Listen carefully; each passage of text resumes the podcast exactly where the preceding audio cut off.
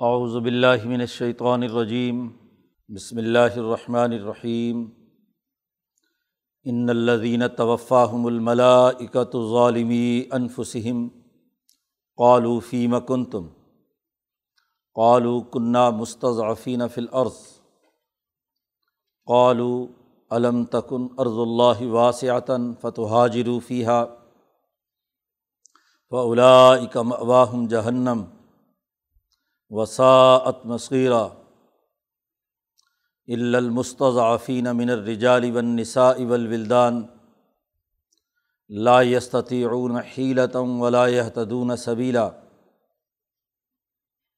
فأولئك عسى الله أن يعفو عنهم وكان الله عفوا غفورا ومن يهاجر في سبيل الله يجد في الأرض مراغما كثيرا وسعا ومن یخرج ممبیتی مہاجرن اراء و رسول ہی ثم یدرک الموت فقد واقع اجرح اللّہ وقان اللہ غفور الرحیمہ ویزا ضرب تم فلعرض فلیسہ علیکم جناحن ان تقسرو من الصلاح ان خفتم ان یفتنکم الدین کفرو ان الکافرین کانو لکم ادوبم مبینہ وحیدہ تفیم فعقم تلحم الصلاۃ فلتقم تو افتم منہم معاکہ ولی خضو اسلحتہم فیضا سجد فل یقون مم ورائکم ولطََ اخرا لم یوسلو فل یوسلو معا کا ولی خز و حضرحم و اسلحت ہوں ود الدین کفر لو تغفلون عن اسلحتکم و امتعتکم فیمیلون علیکم میلتم واحدہ ولا جناح علیکم انکان بکم عدم ممترن اوکن تم مرضا انتظا اسلحتکم و خضو حضرکم ان اللہ عد الکافرین عذاب مہینہ فیضا قزئی تم الصلاۃ فضکر اللہ قیام وقعودم و علا جنوبی کم فعزت معنن تم فعقیم الصلاح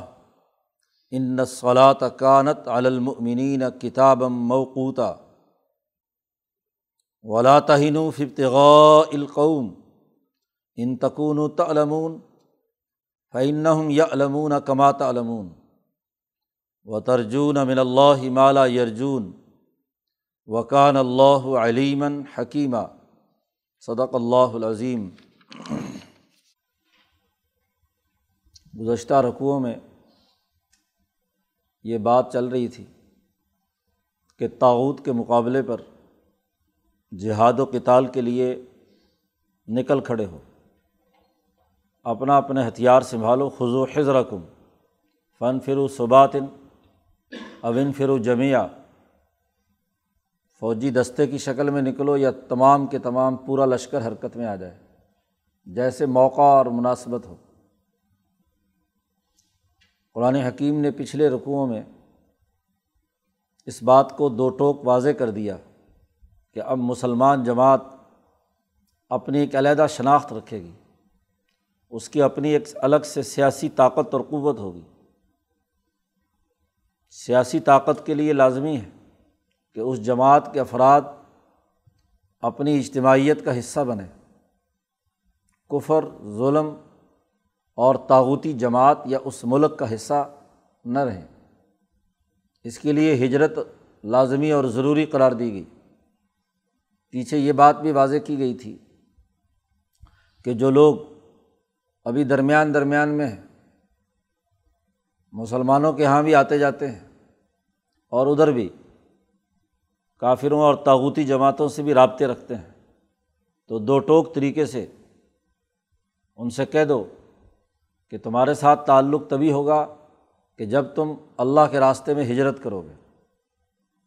تمام تعلقات جو پہلے سے تمہارے موجود ہیں، کسی کافر ظالم طاقت اور قوت سے خواہ و رشتہ داری کیوں نہ ہو، اپنی قوم اور برادری ہی کیوں نہ ہو۔ تو جب تک اس سے ہجرت نہیں کریں گے، حتیٰ یو حاجر فی سبیل اللہ، اس وقت تک ان کے ساتھ کوئی تعلق نہیں ہے۔ انقلابی جماعت اپنی اجتماعی شناخت اور اپنے تمام افرادی وسائل کو ایک جگہ مرتکز کرتی ہے۔ تبھی وہ کسی سوسائٹی کے اندر کوئی تبدیلی لاتی ہے۔ اس کے افراد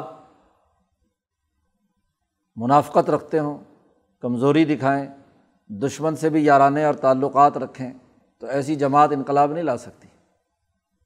اس کے لیے یہ ضروری ہے کہ وہ اپنی اجتماعیت کو مجتمع کرے۔ اب قرآن حکیم نے یہاں اس رقوع سے یہ بات واضح کی ہے کہ کچھ لوگ اگر سچے مسلمان بھی ہوں، کلمہ بھی پڑھ لیا، نماز بھی پڑھتے ہیں، زکوٰۃ بھی ادا کرتے ہیں، جیسا کہ پیچھے گزرا۔ اور جب ان سے کہا گیا کہ تم اب ہجرت کرو اور جہاد کے لیے میدان میں آؤ، تو وہاں وہ کہتے ہیں کہ لولا خرطنا الا اجل قریب، کاش کے کچھ عرصے کے لیے یہ جہاد مؤخر ہو جاتا۔ اب ہم نمازی بھی ہیں عبارت گزار بھی ہیں، عقیدہ بھی ہمارا صحیح ہے۔ تو یہ جہاد کی تال اور لڑائی اور یہ چیزیں کیا آ گئی؟ ہجرت اور سیاست، اس کا کیا تعلق؟ تو قرآن نے کہا کہ ایسے لوگ جنہوں نے ظالمی ان فسیم جنہوں نے اپنے اوپر ظلم کیا ہے، اور ان کا ظلم یہی ہے کہ انہوں نے جہاد و کتال اور غلط معاشرے سے ہجرت نہیں کی تھی۔ تو ان کے بارے میں قرآن منظرنامہ کھینچ رہا ہے کہ ان الزین توفا ہم الملاکت وہ لوگ کہ جن کی جان نکالنے پر فرشتے جب آئیں گے، موت کے وقت فرشتے جب ان کی جان نکالتے ہیں، ان لوگوں کی کہ جو ظالمی انفسم جو اپنے اوپر ظلم کرنے والے ہیں۔ یعنی ان، انہوں نے ان ہدایات پر عمل نہیں کیا۔ یا تو جان بوجھ کر قائدین میں سے ہیں، یا دوگلی پالیسی رکھنے والے منافقین میں سے ہیں۔ تو ایسے ظالم لوگوں کی جب روح قبض کرنے کے لیے فرشتے آئیں گے، تو قالو فرشتے آ کر سب سے پہلا سوال یہ کریں گے کہ فیما کن تم تم کس حالت میں تھے؟ کہاں رہے تم؟ جہاد نہیں کیا، سیاسی جد وجہد اور کوشش نہیں کی تاوت سے علیحدگی اختیار نہیں کی، تم اسی کفر کے اندر رہتے رہے، اسی نظام کا حصہ رہے، اسی پر تم خوش تھے۔ تو کفر کی حکومت میں رہنا، اس علاقے کے اندر رہنا، اس پر سوال کریں گے، فیما کن تم وہ کہیں گے قالو کنہ مستضعفین فی الارض، ہمیں طاقت کے بل بوتے پر کمزور بنا دیا گیا۔ ظالم طاقتوں نے ہم پر قبضہ کر لیا۔ ہمارے ملک اور ریاست پر، اور ہمیں غلام بنا لیا۔ مستضعفین فی الارض۔ تو فرشتے کہیں گے علم تکن ارض اللہ واسعہ؟ کہ اللہ کی سرزمین وسیع نہیں تھی کہ فتح حاجر فی ہا تم یہاں سے ہجرت کر کے وہاں چلے جاتے۔ ایک مسلمان نے جب اعلیٰ نظریے کے لیے اللہ کے ساتھ ایک معاہدہ کر لیا، ان اللہ حشترا من المؤمنین انفسہم و ام والم بن الحم الجنّ یا جیسے پیچھے آیا تھا یشرونا جنہوں نے ہاں جی دنیا کی زندگی دے کر بدلے میں آخرت خریدی ہے۔ جس مسلمان نے یہ معاہدہ کر لیا تو اس کے لیے اپنے وطن کے ساتھ چمٹے رہنا۔ اپنی دھرتی کے ساتھ وابستہ رہنا، زمین کے ساتھ اس کے تعلقات کا ہونا، تو یہ تو گویا کہ اس کے امتحان کے راستے کی سب سے بڑی رکاوٹ۔ جب ساری زمین تمام مسلمانوں کے لیے وسیع بنا دی گئی، پاک بنا دی گئی، جہاں مرضی نماز پڑھیں، کسی بھی جگہ پر اذان دے نماز پڑھ لیں، مسجد جو علت لیل ارض و مسجد و تہورا تو جب پوری کی پوری زمین جو ہے تمہارے لیے وسیع ہے، کسی خاص محبت اور تعلق کسی نسلی تعلق کے ساتھ وابستہ نہیں ہے۔ صحابہ کی خصوصیت بیان کر دی کہ لا تجد قوم یؤمنون باللہ والیوم الآخر یوادون من حاد اللہ و رسول ولو کانو آبا ایسی جماعت تم نہیں پاؤ گے کہ جو اللہ اور اس کے رسول کے دشمنوں سے دوستیاں لگاتی ہو، خواہ وہ ان کے باپ ہوں، ان کے بیٹے ہوں، ان کے بھائی ہوں، ان کے رشتہ دار ہوں، ان کے قبیلے کے لوگ ہوں۔ تو مسلمان اللہ کے ساتھ جب تعلق قائم کرتا ہے تو اس کے لیے زمین، ساری کی ساری زمین یکساں ہیں۔ تو کیا تمہارے لیے اللہ کی زمین وسیع نہیں تھی کہ فتح حاجر فیحا کہ تم وہاں ہجرت کرتے؟ جی اپنے اعلیٰ مقاصد اور مشن کے لیے۔ فلائی کا واہم جہنم۔ ٹھیک ہے، تم نے ہجرت نہیں کی، راستہ صحیح اختیار نہیں کیا، اس لیے اب ان لوگوں کا ٹکانا جہنم ہے۔ وساعت مصیرہ ان کے لیے بہت ہی برا ٹکانا ہے۔ مولانا سندھی رحمۃ اللہ علیہ نے اس کی تشریح میں واضح کیا ہے کہ ہجرت کے لیے دو چیزیں لازمی ہیں۔ ایک تو یہ کہ وہ انقلابی جماعت اپنے لیے اس دائرۂ دارالحرب کے دائرے سے باہر اپنا ایک مرکز تشکیل دے۔ بے مرکز کے منہ اٹھا کر ادھر ادھر چلے گئے، ادھر چلا گیا۔ تو وہ تو ذلیل اور رسوا ہونے والی بات ہے۔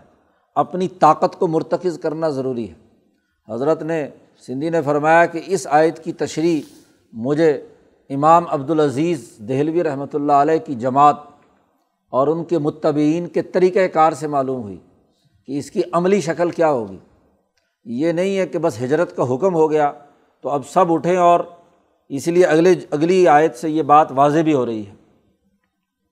تو ایک تو وہ جماعت، مرکزی جماعت، انقلابی جماعت، اس دارالحرب کے دائرے سے باہر اپنا ایک مرکز بنائے۔ پہلے ایک مرکزیت دے، پھر لوگوں کو دعوت دے، ایک اعلیٰ مقصد کے لیے کہ وہ اس مرکز میں پہنچ کر اس جماعت کو مضبوط بنائیں تاکہ کل کو اپنے علاقے کو آزاد کرانے کے لیے جد وجہد اور کوشش کی جائے۔ جیسے خود نبی اکرم صلی اللہ علیہ وسلم نے مکہ مکرمہ کے دائرے سے باہر نکل کر مدینہ منورہ میں اپنا سیاسی مرکز بنایا، اپنی اجتماعیت قائم کی اور جب اپنا ڈسپلن جس دائرے میں قائم کر لیا، اپنی حکومت قائم کر لی، تو اب لوگوں کو دعوت دی جا رہی ہے کہ وہ، یہ آیت اسی تناظر میں ہے کہ اب تمہیں ہجرت کر کے اس جگہ پر آنا ہے۔ اب اگر وہ مکہ میں رہتے ہیں ہیں مسلمان ہاں جی عقیدہ بھی صحیح رکھتے ہیں، نمازیں بھی پڑھتے ہیں، زکوٰۃ بھی ادا کرتے ہیں لیکن وہاں ظلم اور کفر کے سیاسی نظام کا حصہ بن کر ان کی طاقت بن رہے ہیں۔ تو وہاں سے نکلنا ان کے لیے جن کے اندر بھی طاقت اور قوت ہے، وہ وہاں پہنچے اپنے اصل مرکز میں۔ تو حضور کی سنت سے اور اس بر عظیم پاک و ہند میں حضرت شاہ ولی اللہ کی جو جماعت ہے ہاں جی سید احمد شہید کی جماعت کے عمل سے معلوم ہوا ہے کہ وہ اپنا پہلے مرکز بنائے۔ جماعت کی مرکزیت نہیں ہے، ویسے ہی لوگوں کو کہہ دینا کہ چلو جی ہجرت کرو، ملک چھوڑ کر چلے جاؤ۔ تو تتر بتر بکھیر دینا۔ یعنی جو ان کی دنیا اس خطے ملک میں طاقت بنی ہوئی ہے، اس طاقت کو بھی زیرو کر دینا۔ متبادل سیاسی طاقت پیدا ہو تو پھر یہ ہجرت کی بات ہے۔ اگر متبادل سیاسی طاقت ہونے کے بجائے اس ملک کے اندر جتنی تھوڑی بہت ہی طاقت ہے، اپنے وطن میں رہتے ہوئے جتنا وہ کام کر سکتے ہیں، وہ طاقت بھی بکھر جائے۔ تو ایسی ہجرت ہاں جی انسانیت کے لیے تباہ کن ہوتی ہے۔ وہ اس اس کا یہ حکم نہیں دیا گیا اس طریقے سے۔ تو ایک تو یہ، ایک تو جماعت مرکز بنائے اور پھر دعوت دینا، ادھر اس کی طرف دعوت دینا۔ دعوت تبھی ہوگی کہ جب مرکز موجود ہوگا۔ قرآن حکیم نے یہاں استثنا کیا ہے کہ اگر ایسی صورت حال ہو کہ جو سیاسی طاقت بننے کی مرکزیت باہر موجود ہو اور وہ لوگ جو اس سیاسی طاقت کا جا کر حصہ بن سکتے ہیں۔ جی جن کے اندر صلاحیت ہے، استعداد ہے، طاقت اور قوت ہے، اور ہاں جی ان کو یہ دعوت دی گئی تو وہ وہاں سے اپنی تمام طاقت اور قوت کو اس مرکز کے ساتھ وابستہ کریں، اپنی مرکزی جماعت کے ساتھ۔ ہاں وہ لوگ جو مستضعفین من الرجالی و نسائی ولولدان کمزور لوگوں میں سے ایسے مرد جو معذور ہیں، اندھے ہیں نلولے ہیں، لنگڑے ہیں ہاں جی یا عورتیں ہیں ہاں جی جو کسی سیاسی کام میں عام طور پر حصے دار ہونا ان کا مشکل ہوتا ہے، چھوٹے بچے ہیں۔ اب اگر ان کو دعوت دے کر ان کو نکال دیا جائے، کہا کہ چلو بھی تم بھی ہجرت کرو، تو ان کا تو اپنا اس مرکزی انقلابی جماعت میں سنبھالنا مشکل کام ہے۔ تو ان کے لیے کہا ہے قرآن نے، لا یستتی اون ہیلتاً وہ چونکہ کوئی ہیلا، کوئی راستہ ان کے سامنے نہیں ہے کہ وہ یہاں سے اٹھ کر وہاں کسی دوسری جگہ پر جائیں اور ولا تدون سبیلا اور وہ نہیں جانتے ہیں کہیں جانے کا راستہ۔ چونکہ کمزور ہیں، تو وہ اگر اپنے ہی وطن ہی، اپنا علاقہ ہی چھوڑ دیں، تو باہر جا کر تو مزید کیا ہے؟ عورتیں، بچے اور کمزور لوگ، وہ سیاسی طاقت میں حصہ ہی کیا بنیں گے؟ اس سیاسی طاقت کے لیے کیا ہے؟ اور مصیبت بن جائیں گے کہ وہ عورتوں بچوں کو سنبھالتے پھریں۔ اس لیے ان کا استثنا ہے۔ اسی سے معلوم ہوا کہ وہ مرکز جو اجتماعی طور پر قائم کیا جائے، وہ ایسے لوگوں کا ہو جو اس دارالحرب یا اس کفر کے، ظلم کے، نظام کے مقابلے پہ اپنی طاقت منوائے۔ کیونکہ ان کمزوروں سے تو کوئی سیاسی طاقت نہیں بنتی۔ ان بچوں سے کیا تک کیا سیاسی طاقت بنے گی؟ ان عورتوں سے، معذور لوگوں سے، اندھے لولے لنگڑوں سے جو طاقت رکھتے ہیں، وہ وہاں باہر جائیں۔ یہ وہ بصیرت ہے جو سچے علماء ربانی کو حاصل ہوتی ہے۔ ورنہ تو آیتیں پڑھ پڑھ کے کہ جی کیوں جی؟ ہاں جی کیوں نہیں تم نے نکلے زمین سے؟ تم نے کیوں کہہ دیا کہ کنہ مستضفینہ فی الحال زم زمین میں تھے، ہمارے لیے جہنم ہے؟ تو جو ہجرت نہیں کرے گا اس کے لیے جہنم ہے۔ بلا سوچے سمجھے ہجرت کے نام پر لوگوں کو مروانا اور دوسری جگہ منتقل کروانا، یہ عقل کی بات تھوڑی ہے۔ فولائی کا ص اللہ افو عنہم۔ ہاں جو کمزور ہیں، بچے ہیں، نہیں جا سکتے، ان کی کوئی سیاسی طاقت بار نہیں بن سکتی۔ ان کا بھی یہ گناہ تو ہے کہ وہ ان کا جو چھوٹا موٹا وزن ہے، وہ غلط سسٹم کے اجتماع میں بن رہا ہے۔ اس لیے، لیکن چونکہ مجبوری ہے، اس لیے ان کے لیے اللہ پاک قریب ہے کہ ان کو معاف کر دے۔ کہ ٹھیک ہے کہ تمہیں استثنا ہے کہ تم اعلیٰ معیار تو یہی ہے کہ وہ بھی اپنے تئیں یہ جذبہ رکھیں کہ اس ظلم اور تاغوتی نظام کو ختم کرنا ہے۔ لیکن چونکہ حالات کی مجبوری کی وجہ سے تو ان کے لیے اللہ پاک معاف کر دے گا۔ وکان اللہ افون غفورا۔ پھر یہ بھی نہیں گھبرانے کی ضرورت کہ جو طاقت ہے وہ اگر ہجرت کر رہی ہے اور راستے میں موت آ گئی۔ بعض لوگوں نے کہا کہ جی اگر راستے میں موت آ گئی تو ہجرت کے جو مقاصد تھے، سیاسی، وہ تو حاصل نہیں ہوئے۔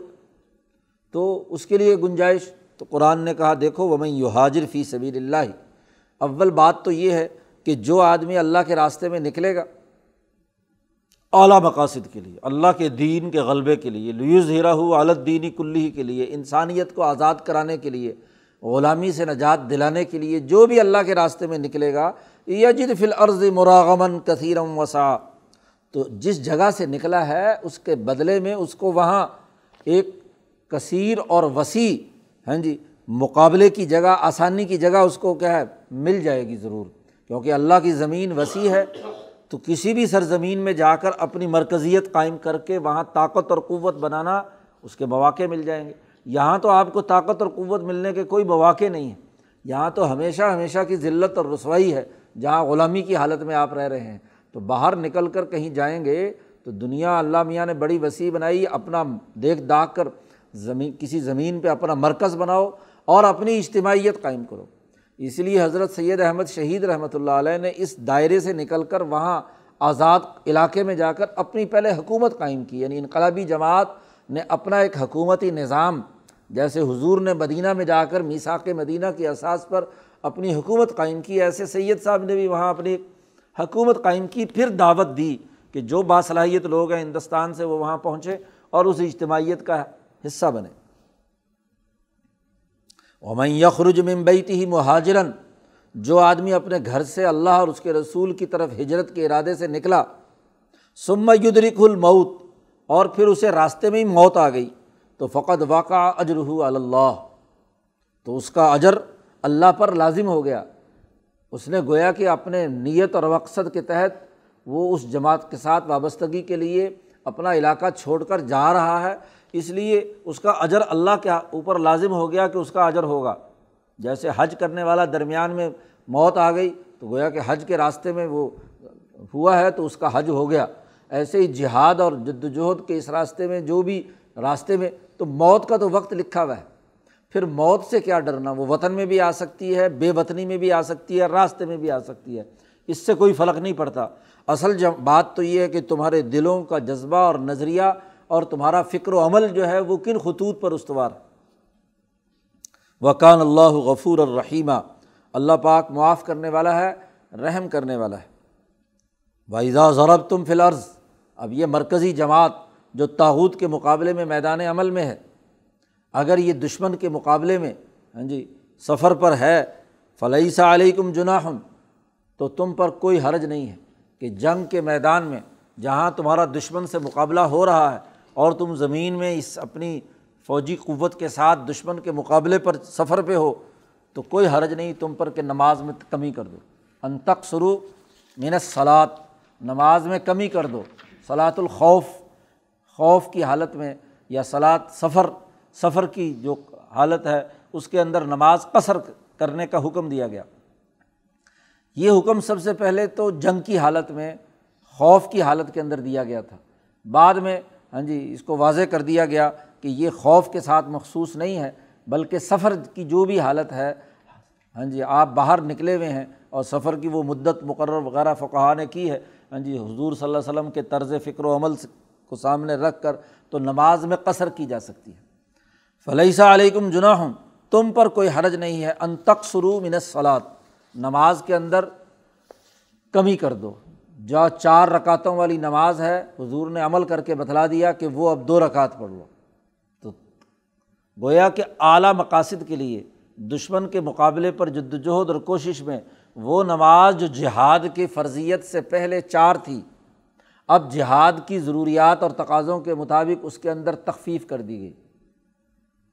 صرف نماز ہی نہیں ہاں جی نماز کے لیے لازمی اور ضروری ہے کہ اس کے جو مقاصد تھے، نماز کی تربیت اور ڈسپلن کے، وہ تاغوتی نظام ختم کرنا تھا۔ لیو ذرا الدینی کل ہی اب اس کا موقع آیا ہے تو اس تربیت اور ٹریننگ کے اندر تخفیف کر دی۔ کیا میدان عمل میں ہو تم؟ تو دو رکعت نماز پڑھو۔ ان خف تم این یفتنا کم الدینہ کفر اگر تمہیں خوف ہو کہ تمہیں کافر لوگ فتنے میں مبتلا کریں گے۔ ہاں جی تمہارے حالت جنگ کے اندر تمہارے اوپر کوئی خوف مسلط کریں گے، آزمائش میں مبتلا کر دیں گے، تو اس پر، اس شرط پر تمہیں کیا ہے؟ نماز میں تخفیف کی اجازت ہے۔ اب یہ جو ان خفتم کی جو شرط یہاں پر بیان کی گئی ہے، یہ کوئی لازمی شرائط میں سے نہیں ہے۔ حضور کے طرز فکر و عمل نے آپ صلی اللہ علیہ وسلم کے عمل سے پتہ چلا کہ خوف کی حالت نہ بھی ہو، سفر میں تب بھی قصر پڑی جائے گی۔ تو یعنی یہ شرط اتفاقی ہے یعنی جس موقع پر یہ آیت نازل ہوئی تھی، اس وقت کے موقع کے مناسبت سے یہ جملہ، نزول کے وقت کے جملے، کے اعتبار سے یہ جملہ آ گیا۔ ورنہ تو اگر اس کو شرط کو لازمی قرار دیا جائے تو کسی سفر میں اگر خوف نہ ہو تو پھر تو نماز پوری پڑھنی چاہیے۔ لیکن آپ صلی اللہ علیہ وسلم کے عمل سے ہاں جی اس آیت کا مطلب اور مفہوم متعین ہو گیا۔ یہی بات بنیادی طور پر سمجھنے کی ہے کہ آیات کا مطلب اور مفہوم نبی اکرم صلی اللہ علیہ وسلم کی جماعت، صحابہ ہاں جی اس طرز فکر و عمل سے متعین ہوگا کہ اس آیت کا کیا مطلب ہے؟ یہ نہیں ہے کہ لفظی ترجمے کی بنیاد پر، قرآن سمجھنے کے نام پر پراپگنڈا کیا جائے، حدیث کا بھی انکار کر دو، صحابہ کے طرز فکر و عمل کا بھی انکار کر دو، بس جو اللہ کی کتاب ہے۔ اگر صرف اللہ ہی کی کتاب کی بنیاد پر بات کرنی ہے، تو یہ تمہیں کیسے پتہ چلا، یہ منکرین حدیث کو کہ یہ واقعی اللہ کی کتاب ہے؟ تم پر خود وہی آئی ہے۔ یہ اللہ کی کتاب ہے، یہ پتہ اسی سے چلا کہ محمد صلی اللہ علیہ وسلم نے بتلایا۔ اگر محمد صلی اللہ علیہ وسلم کی باقی حدیثیں قابل اعتبار نہیں ہے، تو یہ کیسے کہ حضور نے جو بتلایا کہ یہ قرآن اللہ میاں کا کلام ہے، تو یہ کیسے تم قابل اعتبار مان رہے ہو؟ خود قرآن کو ماننا بھی محمد صلی اللہ علیہ وسلم پر موقوف ہے۔ تو جب حضور کے بغیر قرآن کی تصدیق نہیں ہوتی، تو باقی حضور کی حدیثوں کا انکار کرنا یہ کہاں کی عقل مندی ہے؟ یہ قرآن حکیم نبی پر نازل ہوا ہے اور نبی ہی ان آیات کا مطلب اور مفہوم متعین کرے گا، وہی شارے ہے۔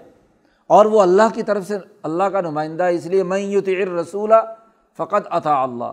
جس نے رسول کی اطاعت کی، اس نے اللہ کی اطاعت کی۔ تمہارے پاس کوئی ڈائریکٹ وہی آئی ہے؟ ان منکرین حدیث کے پاس کہ یہ اللہ کا قرآن ہے، اس لیے اس قرآن کو مانو اور حدیث کو چھوڑ دو۔ تو کسی بھی قانون، کوئی بھی دنیا کا آئین اور دستور ایسا نہیں ہے کہ جس کی ہر دفعہ اور ہر قانونی جو نقطہ ہے وہ ان لمیٹیڈ ہو اور جو چاہے مرضی اس کی تشریح کرتا رہے۔ قانون بنانے والوں کے پیش نظر کیا تھا؟ جب وہ قانون تشکیل دے رہے تھے۔ اس لیے دنیا بھر کی عدالتوں میں بحث کی جاتی ہے کہ وہ اسمبلی کی ڈبیٹ لے کر آؤ جو اس قانون سازی کے وقت اسمبلی میں ہوئی تھی۔ قانون ساز لوگوں نے اس کو کس نقطۂ نظر سے کون سا مسئلہ درپیش تھا جس کو حل کرنے کے تناظر میں یہ کیا ہے؟ قانون منظور کرنا پڑا۔ ہاں جی اس پر کیا بحث ہوئی؟ اس بحث کو سمپ کر کے اس قانون کو منظور کیا گیا۔ اب یہ تم دنیا بھر کی تمام اسمبلیوں میں اپنے قانون کی تشریح کے لیے قانون ساز اسمبلی کی بحث سامنے لاتے ہو۔ ان کی جو سوچ اور ان کی جو گفتگو کا پس منظر ہے ہاں جی اس کے لیے جو اسٹینڈنگ کمیٹی بنائی گئی، اس کی رپورٹس وغیرہ وغیرہ دیکھتے ہو، تو عجیب بات ہے، قرآن ایسے خلا کے اندر ہے۔ قرآن بھی جو آئین اور دستور کے طور پر نازل ہوا ہے، تو اس کی بھی جو سب سے پہلی قانون ساز اسمبلی ہے۔ حضور صلی اللہ علیہ وسلم اور صحابہ کی جماعت ہے، جہاں حضور سے کہا گیا شابروم فی الامر، ان سے مشورہ کیجیے اور مشورے کی بنیاد پر کیا ہے، فیصلے کیجیے تو اس اس کی قانون سازی کا اعتبار ہوگا نا۔ اس کی اساس پر ان آیات کا مطلب اور مفہوم سمجھا جائے گا۔ ان الکافرین کان القم ادب و مبینہ بے شک کافر تمہارے واضح دشمن ہیں، تمہارے مقابلے پر ہیں۔ اس لیے ان کے مقابلے کی حکمت عملی ترتیب دو۔ اور حالت جنگ میں یا حالت سفر میں ضرورت پیش آئے تو پھر کیا ہے؟ نماز کے اندر بھی تخفیف کر دو۔ وحیدہ کن تفیم اب آگے صلاۃ الخوف کا طریقہ بیان کیا ہے کہ وحیدہ کن تفیم جب اے محمد صلی اللہ علیہ وسلم آپ وہاں موجود ہوں۔ جی اصولی طور پر تو صلاۃ الخوف کا قانون نبی اکرم صلی اللہ علیہ وسلم کی زندگی میں ہے۔ ہاں جی کیونکہ باقی جب حضور موجود ہیں تو جماعت کی مرکزیت کو برقرار رکھنے کے لیے ضروری ہے کہ تمام معاملات میں وہ اس امیر کی اطاعت کریں، اس کے پیچھے نماز ادا کریں۔ نماز کے اندر بھی ڈسپلن ہو۔ ورنہ تو ہو سکتا ہے کہ جی ایک جماعت ایک امام کے پیچھے ایک کچھ آدھے لوگوں کی ہو جائے، آدھے لوگوں کی دوسرے امام کے پیچھے ہو جائے۔ ہاں جی تو ہو، نماز ہونے کو تو ہو جائے گی۔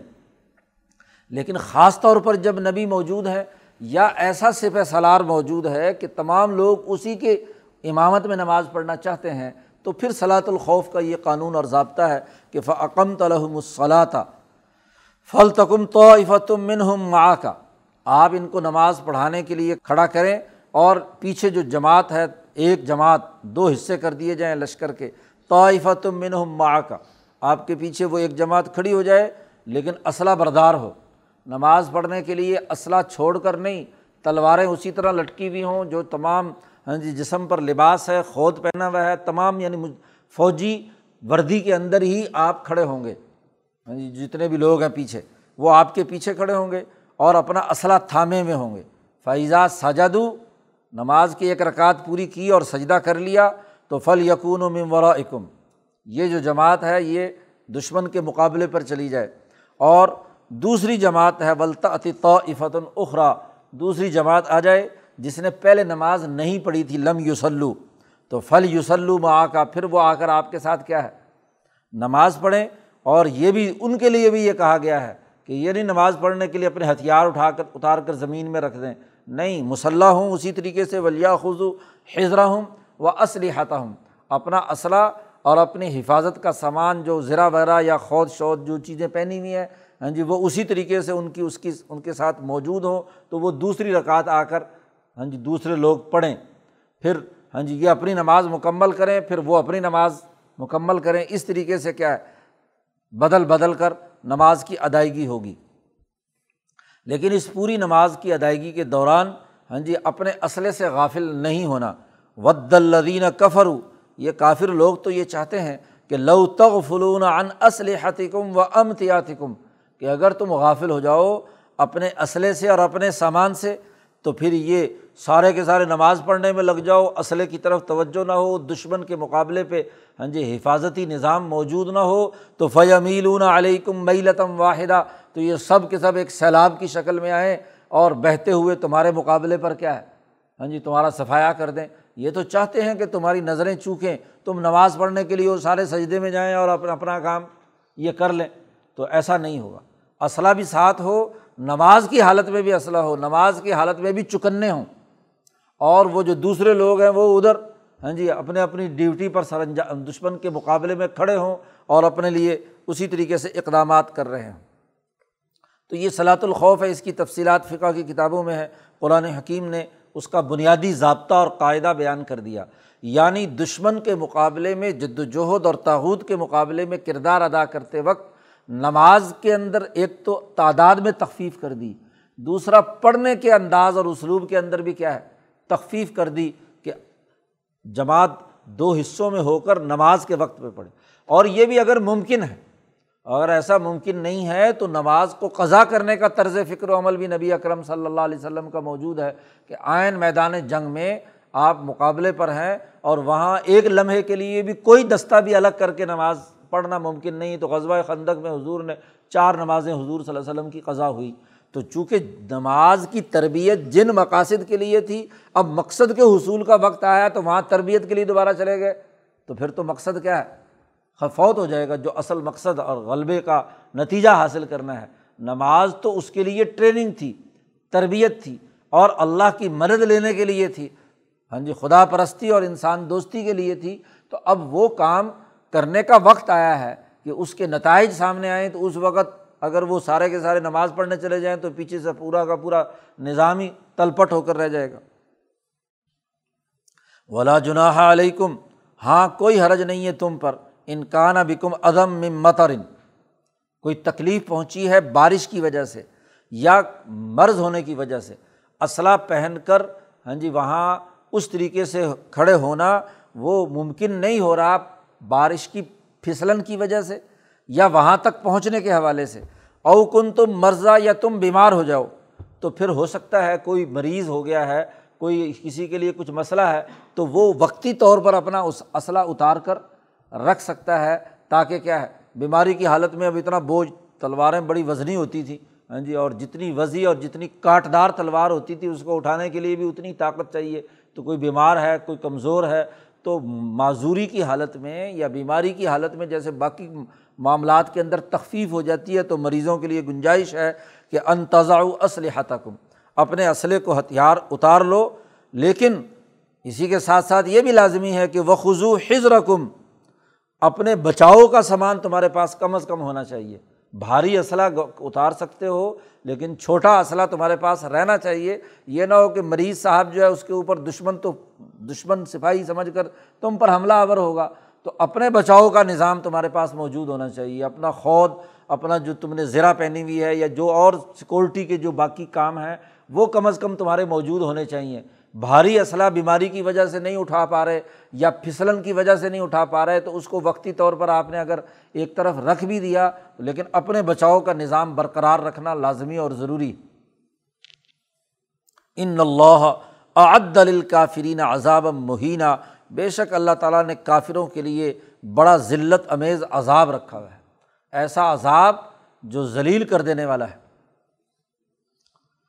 فائدہ قزئی تم الصلاط جب تم نماز سے فارغ ہو جاؤ، اس طریقے سے نماز پڑھو یا ویسے قصر نماز تم نے پڑھی تو فض کر اللہ، پھر اللہ کا ذکر کرو۔ قیام و قعودم و اعلیٰ جنوبی کم اللہ کی یاد کسی حالت میں نہیں بھلانی۔ حتیٰ کہ آگے ہاں جی عین لڑائی اور میدان جنگ کے اندر بھی کہا گیا لقی تم فیاتن فصبت وز کر اللہ۔ کثیرن کہ جب تم دشمن سے مقابلہ ہو تو ثابت قدم رہو۔ اور اللہ کا ذکر کرو، کثرت سے اللہ کا ذکر کرو۔ تو جیسے وہاں حکم دیا گیا، ایسے یہاں۔ اب نماز تو ایک مخصوص عبادت ہے۔ وہ تو ایک وقت کے لیے آپ کو چاہے خوف کے طریقے پر پڑھی ہے یا ویسے، تو وہ نماز مکمل ہو گئی، لیکن ذکر کبھی نہیں چھوٹے گا۔ کیونکہ جس کے لیے آپ جنگ لڑ رہے ہیں، اس کا نام تو زبان پر ہو۔ کیونکہ طریقۂ کار یہ ہے کہ جو فوج، جن نظریات و افکار اور جس کے لیے، مثلاً جس بت کے لیے وہ لڑتے تھے، تو اس بت کو کہتے تھے کہ وہ بہت بڑا ہے ہاں جی لات منات، عزا وغیرہ، حبل ہاں جی تو اس کی برتری اور بالادستی۔ تو ہر فوج اپنے جس نظریے کے تحت لڑ رہی ہوتی ہے، اس نظریے کو اپنے سامنے رکھتی ہے۔ آپ کی یہ لڑائی کسی انسان کے لیے نہیں ہے، آپ کی یہ لڑائی اللہ کے لیے ہے۔ تو اللہ کے نام کی سربلندی، اللہ کی بڑائی اور اللہ اکبر، یہ تمہارا نعرہ برقرار رہنا چاہیے، اللہ کی بڑائی کا اعلان تم کرتے رہو۔ کھڑے بھی ہو ہاں جی دشمن کے مقابلے پہ کھڑے ہو۔ یا آپ کی وہاں ڈیوٹی ایسی ہے کہ آپ کو وہاں بیٹھ کر دشمن کے مقابلے پر کام کرنا ہے۔ یا اعلیٰ جنوبی کم فوجی کو تو لیٹ کر بھی حملہ کرنا اور آج کل تو لیٹ کر حملہ کرنا بندوقوں کا معاملے میں زیادہ کہیں کہیں ضروری ہو جاتا ہے۔ تو لیٹے ہوئے ہو ہاں جی کسی پہلو کے بل یا بیٹھے ہوئے ہو یا کھڑے ہو، ہر حال میں اللہ کا ذکر کرو۔ قرآن حکیم کہتا ہے، یہ پیچھے بات تو تھی ہاں جی خوف کی حالت کے اندر، سفر کی حالت میں۔ فیضت ان تم اور جب تم خوف جاتا رہے، تو پھر نماز پوری پڑھو۔ یعنی گھر آ گئے، سفر کر کے واپس آ گئے۔ یعنی اپنے وطن میں پہنچ گئے، تو وطن میں ہی آ کر یا اپنی مرکز جو آپ نے بنایا ہے، اپنا، اپنے مرکز میں پہنچ گئے ہیں، اطمینان کی حالت ہو گئی ہے، تو اب نماز پوری قائم کرو۔ عقیم الصلاح اب پوری نماز پڑھو۔ اب یہ نہیں ہے کہ جہاد میں اگر کچھ تخفیف ہو گئی ہے یا سفر میں اس کے اندر قصر کرنے کی اجازت ہے یا صلاۃ الخوف پڑھنے کی اجازت ہے، تو اب واپس آ کے اپنے مرکز میں کہو کہ چلو جی نماز میں ہاں جی سیاسی کام کے لیے نماز میں کیا ہے؟ تخفیف ہو سکتی پڑھی پڑھی، نہ پڑھی، نہ صحیح، ایسا نہیں ہے۔ یاد رکھو فعقیم الصلاطہ اپنے مرکز میں واپس آ جاؤ تو نماز پوری پڑھو۔ ان نصلاۃ کانت المین کتاب موقوتا۔ بے شک نماز مسلمانوں پر ہاں جی اپنے مقررہ وقت پر فرض کی گئی ہے کہ وہ اپنے وقتوں میں پڑھیں۔ یہ نہیں ہے کہ اس کو آگے پیچھے کرے تو جب اطمینان کی حالت امن کی، اپنے وطن میں مقیم ہونے کی حالت ہے، تو پھر وقت پر اپنی نماز اصلاۃ الوقت یا اپنے وقت پر نماز کی ادائیگی کا معمول بنائیں۔ یہ نہ ہو کہ اس تھوڑی سی چھوٹ جو ہے جہاد کے موقع پر دی ہے، اس کے نتیجے میں نماز کی اہمیت ہی ختم ہو جائے کہ جی اب تو جس مقصد کے لیے ہم ہاں جی کام کر رہے تھے اس کے لیے نماز تھی، اب تو ہم سارے ٹرین ہو گئے۔ اب دوبارہ ٹریننگ کی کیا ضرورت ہے؟ کوئی سپاہی اگر روزانہ اپنی بندوق صاف نہیں کرتا، اپنی تربیت کے تمام کام نہیں کرتا، تو ایک دن کیا اس کی بندوق کو بھی زنگ لگ جائے گا اور اسے بھی زنگ لگ جائے گا۔ وہ اپنے دن کی ورزش پوری نہیں کرتا، دوڑ نہیں لگاتا، تو اس کی جوڑ جڑ جائیں گے، وہ کل کو دشمن کے مقابلے میں کیا دوڑے گا؟ تو اس لیے واپس اپنی تیاری کے لیے۔ جی اسی لیے جو حضور نے فرمایا کہ جی ہم اب جہاد اصغر سے جہاد اکبر کی طرف لوٹ رہے ہیں، اس کا مطلب یہی ہے کہ اپنی ٹریننگ اور تربیت نہیں چھوڑنی۔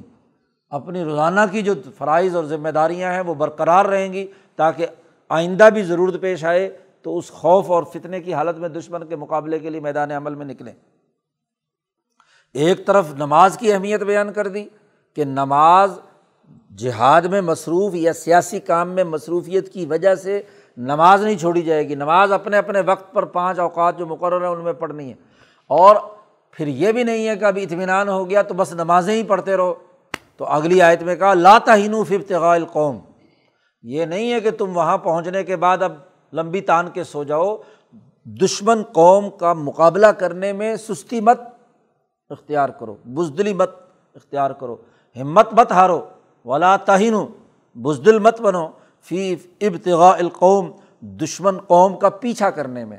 وہاں رہ کر بھی نماز اپنے وقت پر پڑھنے کے علاوہ باقی کاموں میں ہاں جی باقی اوقات کے اندر تدبیریں سوچو کہ کیسے دشمن طاقت اور تاوتی قوت کا مقابلہ کرنا ہے، اس کو راستے سے ہٹانا ہے، اس کا پیچھا کرنا ہے، تم نے پیچھا کرنا ہے۔ یہ نہیں کہ وہ آئیں تو پھر تم ان سے ہاں جی مقابلہ کرو، نہ آئیں تو بس تم بھی اب لمبی تان کر سو جاؤ۔ تو دونوں میں اعتدال اور توازن پیدا کیا۔ نماز فرض ہے، وہ کبھی بھی ہاں جی ختم نہیں ہوگی عقیم الصلاح تھا اسے بھی قائم رکھنا ہے۔ اور اس کا جو لازمی نتیجہ آگے ہے، دشمن کے مقابلے کی حکمت عملی، تو اسے بھی پیچھے نہیں چھوڑنا۔ بالفرض اگر کسی لڑائی میں، ان تکون تعلمون، تم دشمن کے مقابلے میں جب جد وجہد اور کوشش کرتے ہو، تو ظاہر ہے سوچنے میں، تربیت میں، دشمن کا مقابلے پر جانے کے لیے تمہیں بے آرام ہونا پڑتا ہے، تکلیف آتی ہے۔ تو ان تکون تعلمون اگر تمہیں تکلیف ہو رہی ہے تو فعن نہ ہوں یا علمون جو تمہارا دشمن ہے وہ بھی تو تمہاری وجہ سے تکلیف میں ہے۔ تو اس تکلیف سے مت گھبراؤ۔ ہاں جی فعن یا علمون کما تعلمون۔ ہاں جی جس طرح تم تکلیف میں ہوتے ہو، ایسے دشمن بھی تو تکلیف میں ہے۔ وہ بھی تو بے آرام ہے۔ تو اپنی بے آرامی کو مت سوچو۔ آپ دشمن کے مقابلے میں دشمن کو بھی بے آرام کرو کہ وہ کفر اور ظلم کے باوجود ہاں جی انسانیت کے حقوق سلب کرنا چاہتا ہے۔ تمہارے سامنے تو اعلیٰ مقصد ہے۔ کہ اللہ کے لیے اور انسانیت کی خدمت کے لیے تم کام کرنا چاہتے ہو، تو بے آرامی کی وجہ سے تم دشمن کا پیچھا کرنا چھوڑ دو۔ ایسا نہیں ہے۔ تکلیف پہنچی ہے، تو اس تکلیف کی وجہ سے تم مقابلے سے باز آ جاؤ۔ ایسا بھی نہیں۔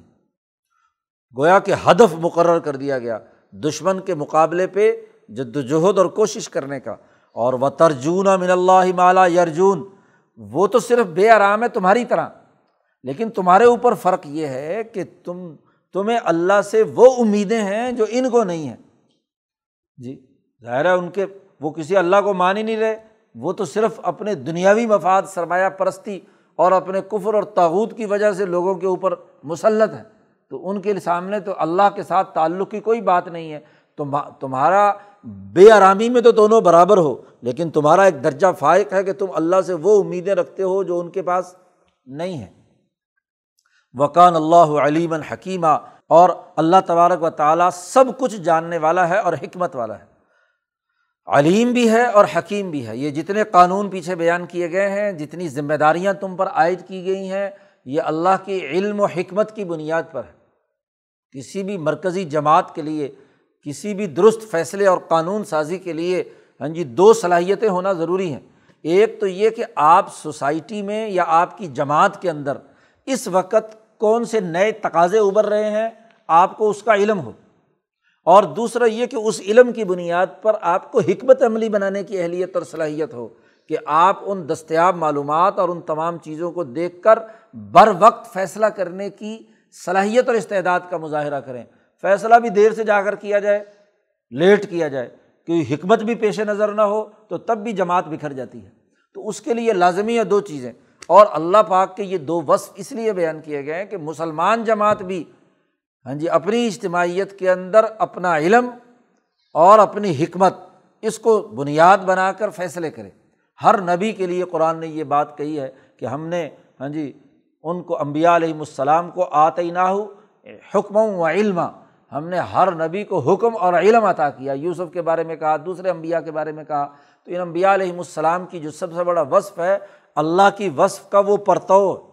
تو جو اللہ کے اندر علیم و حکیم کا وصف ہے، یہی مسلمان جماعت کے اندر ہونا چاہیے کہ وہ اس کا علم وسیع ہو، معلومات وسیع ہوں، اور پھر ان معلومات کو اس طریقے سے استعمال لائے، میں لائے کہ صحیح حکمت عملی بنا کر مطلوبہ نتائج کے حصول کے لیے کردار ادا کرے۔ تو یہ جتنی قانون سازی کا جو طریقہ تمہارے سامنے رکھا گیا ہے، یہ اللہ کی علم و حکمت کی بنیاد پر ہے۔ تو تخلق و بھی اخلاق اللہ کے تحت اللہ کے اخلاق کو اپنے اندر اپناؤ، اپنے علم کو بڑھاؤ اور اپنی حکمت کو بڑھاؤ اور اس کی بنیاد پر اپنے فیصلے کر کے نتائج تک پہنچنے کے لیے جد وجہد اور کوشش کرو۔ اللہ تعالیٰ قرآن حکیم سمجھنے اور عمل کرنے کی توفیق عطا فرمائے۔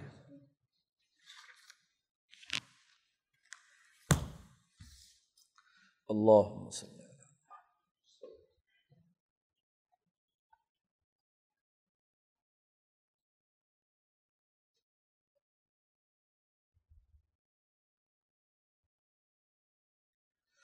اجمعین۔